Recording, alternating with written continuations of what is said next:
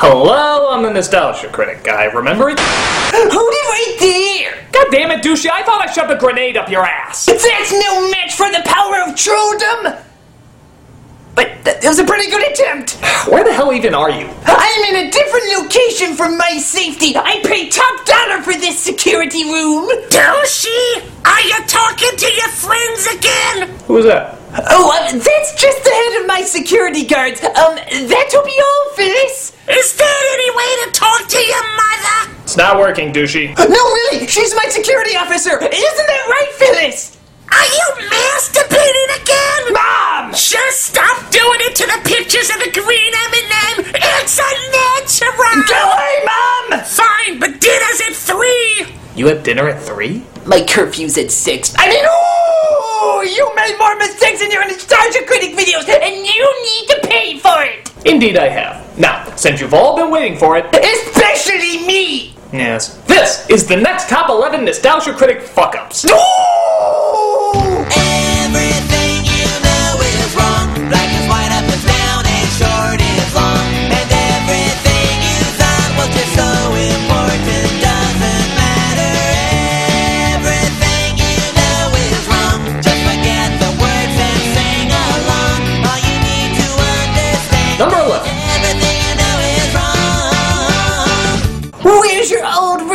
Of War of the Worlds? Indeed, a lot of people have been wondering what happened since I said in my list I was going to do an old versus new of War of the Worlds. A lot of people think the Tommy Wiseau show distracted from it, but actually there's another reason. I did watch both movies again, and to be 100% honest, neither of them held up very well to me.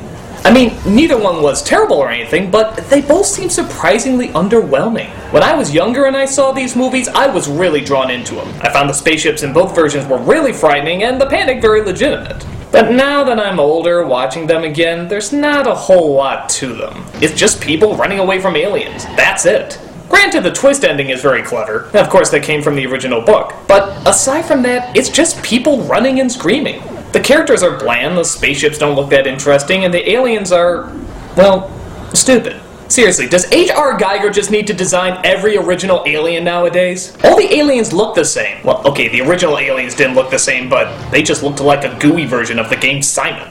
I just couldn't find that much to compare. Neither one seemed like the better movie. Now, at the time they came out, that's a different story. You can probably talk a lot about the influence the first film had, and even the Fear and Panic the remake recaptured. But they just didn't age that well. And I simply couldn't come up with enough material to write a decent review for it. Sorry guys, but this is one old versus new you're never gonna see from me.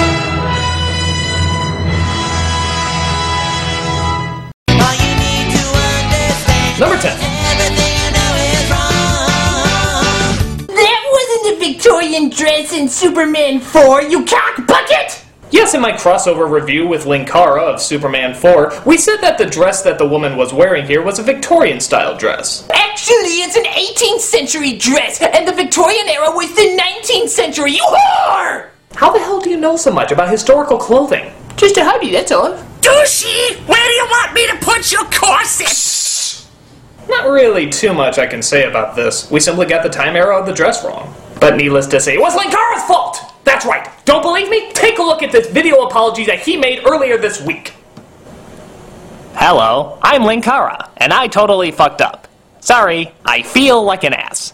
Oh, Linkara, you don't have to be so hard on yourself. No, really, it was totally my fault. I should have known not to upset someone as powerful and handsome as you. Oh, Linkara, are you saying that I'm so physically attractive that I'm turning you gay right now? Yes, yes, I am. Oh, well, I just don't know what to say. I mean, I'm just speechless. Back credit card. A back credit card! I'm All you need to understand. Number nine. Everything you know is wrong. There's a reason Mr. Freeze didn't cure his wife, ass!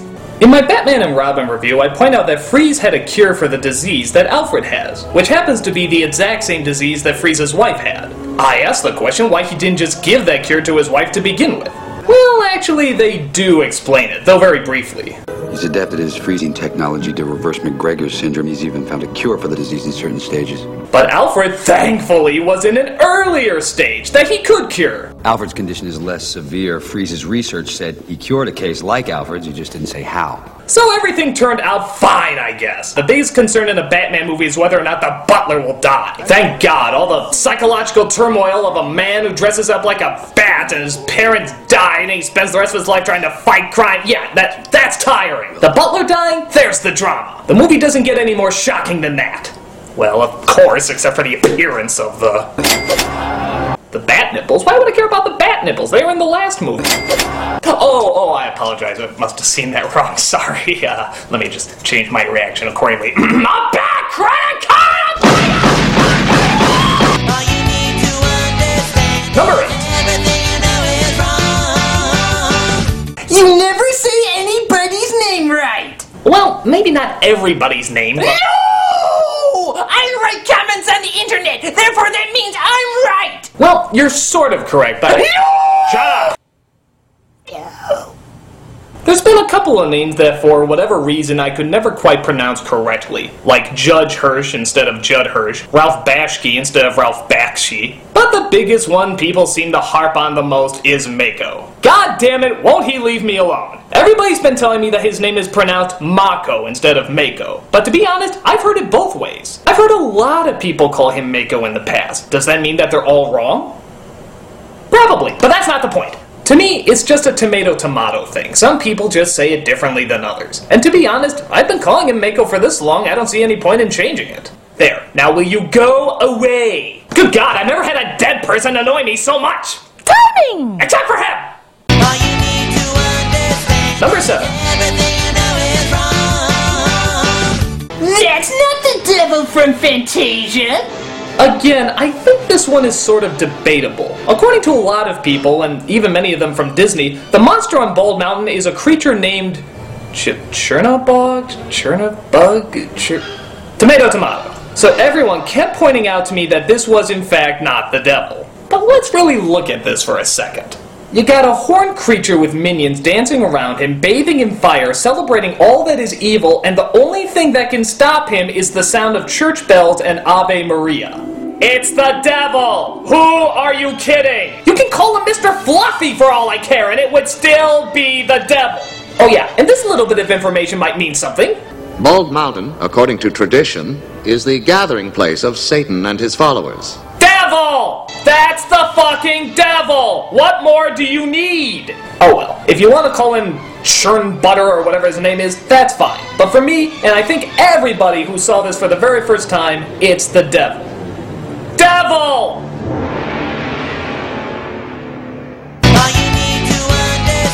Number six. The Full House mother didn't die from a disease, you assicle! Yes, when I did my review of the show Full House, I said that the mother died from some sort of unknown disease. But people explained to me that actually she was killed in a car accident. I don't know, I don't remember it being mentioned, I have to admit I have no memory of it, but so many people swore that it was mentioned that I'm not gonna debate them. But at least we can all agree it was a shitty show. That is made clear. I'll admit I'm surprised at how many people follow Full House lore, but there it is. I mean, who am I to doubt the logic of internet commentators? Pox on you! A pox on all your houses! A pox! A pox! Major a pox! Please stop that. A pox! All you need to understand Number five. everything you know is wrong. Dolphins can punch, you anti-dolphite! Shows you what watching the Discovery Channel can teach you. According to scientists, dolphins really can defend for themselves against sharks by literally punching them. That's an interesting little fact that I probably never would have figured out. But still, I don't know. This scene from Zeus and Roxanne still seems pretty goofy to me. I mean, she punches the shark right in the friggin' teeth. That seems a little unrealistic. We see in slow mo the shark literally takes a little chunk off of her, and yet there's never any battle scars. And on top of that, the dolphin is friggin' huge! I mean, I know dolphins are big, but not that big. What, was the dolphin just on steroids for the past few seconds? I don't know. It may seem scientifically correct, but to me, this still just seems silly. Dolphin punch!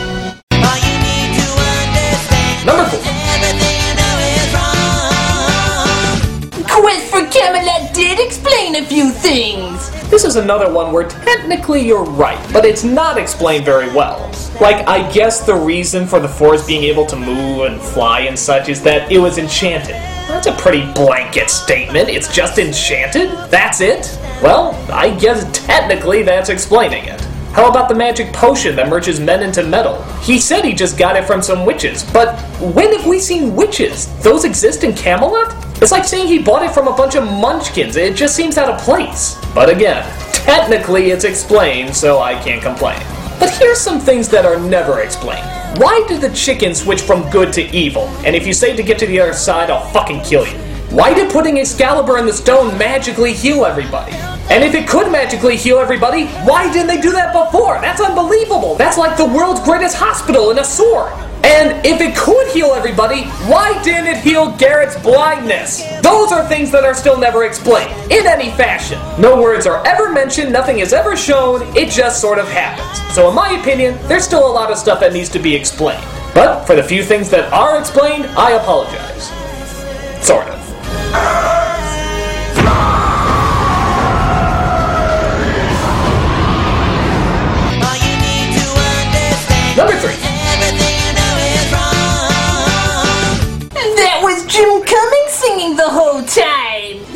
You fart. It's funny how not only did I make this mistake twice, but both in the exact same review. When I listed the top 11 greatest villain songs, I brought up that Christopher Lloyd and Jeremy Irons were more speaking their songs rather than singing them. Little did I know that both of these songs were actually sung by a famous voice actor, Jim Cummings, who dubbed their voices so perfectly I couldn't even tell the difference. And I don't think a lot of other people could either. I was once the most mystical man in all Russia. Uh.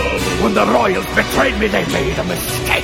In fact, Jeremy Irons actually does start singing his song, but by the end, I guess his voice gave out or something, so they gave it to Jim Cummings again. point that I must emphasize is You won't get a sniff without me. So prepare for the coup of the century. Be prepared for the murkiest.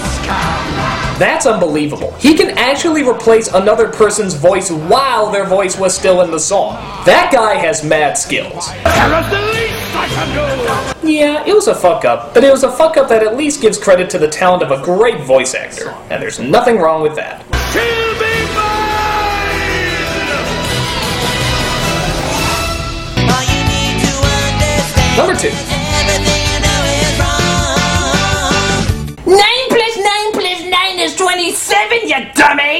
Yeah, this is about as embarrassing as it gets. Even simple first grade math seems to slip my radar sometimes. In my end of days review, I make an elaborate puzzle that mocks how the mathematical clues in the movie were pretty much over the top. Do you know anything about the number of the beast? 666? The number of the beast is not 666. Often in dreams, numbers appear upside down and backward. So 666 becomes 999, like in 1999, the year of his return. In my not so well thought out explanation, I say that 9 plus 9 plus 9 is 21, not 27. What the hell was I thinking? I'm really having problems with numbers that Dora the Explorer can figure out? That's just inexcusable. How dare you? How dare you? For decades I went around thinking nine plus nine plus nine was twenty-one because of you. The review hasn't been out for decades. Years? Nope. Months? Sure. For months I went around thinking that because of you. You should be ashamed of yourself. Don't you have any other problems to complain about? Don't you have a whole world out there to interact with? I live in a world of Warcraft and pornography. There is nothing else. Except complaining about the nostalgia critic critic. Lucifer. Don't you mean Chernabog? Whatever. All you need And the number one next nostalgia critic fuck up is. Number one. Haha. I guess I didn't make as many mistakes as I thought. Well, thank you for joining me. Until next time. Did you hear something? I, I totally didn't hear anything. Don't try to avoid me. I'm not avoiding you. Thing that I don't hear. You're missing the autism joke. You know damn well that you made a joke about autism and you tried your hardest never to mention it again. Okay. In my Ernest Saves Christmas review, I made probably the most inappropriate joke ever. It was when one of the characters is doing an unfunny puppet show for kids that are way too old to be enjoying it. Ah, yes, I think he entertains the autistic children. Not only was this inappropriate, it just didn't make sense. There's just as many high functioning autistic people as there are low functioning autistic people. In fact, there's even more high functioning. I know autistic people, and to be honest, this was just an unfair, unthought out joke. I didn't even think it was that funny when I put it in. I just sort of did it on the off chance that maybe someone else would find it funny. It was a gamble, and to this day it remains to be the only joke I ever removed because I simply thought it was low and unfair. No disrespect, people, it's just a really stupid mistake that I hope never to make again. Feel awkward enough? So do I. So, let's end today with me saying. No! There's so much more I need to bitch and moan about! That's it! Where are you? I'm gonna lay my vengeance upon thee! Ha! You'll never find me! My location is seal proof! Douchey! Did you order another Midgets Gone Wild video? Uh, no,